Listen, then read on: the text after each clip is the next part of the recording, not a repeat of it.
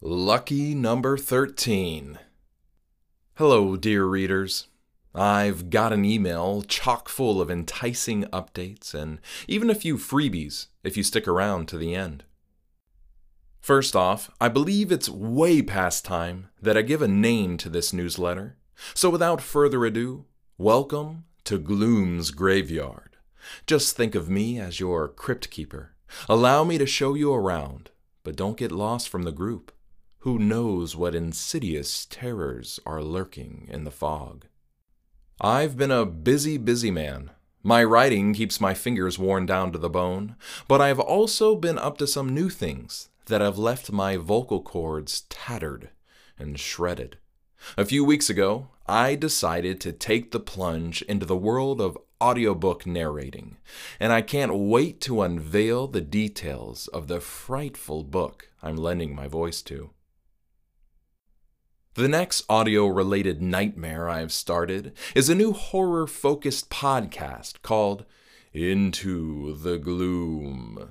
The debut episode, I interview indie horror author Spencer Hamilton, drops later this month.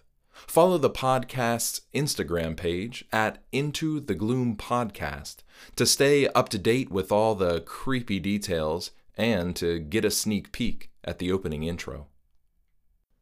In the terms of my writing, I'm over 14,000 words into an eco horror revenge novella that I'll soon be commissioning a cover for. This story is sure to make your skin crawl and your stomach twist. If you're lucky, I may even share a little snippet in the near future. A Gloom's Graveyard exclusive Speaking of covers, I received the final version for Stories with Horror and Heart Volume 2 and look forward to sharing its spooky goodness with y'all in the next newsletter. All right, dear readers, thanks for taking this quick tour through Gloom's Graveyard.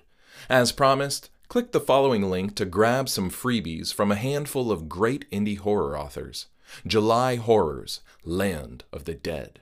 I personally recommend Dean Rasmussen and Michaelbrent Collings. Until next time, stay spooky, my friends, and as you enjoy some of these little gifts, I hope you remember to leave the lights on. Signed, Thomas Gloom.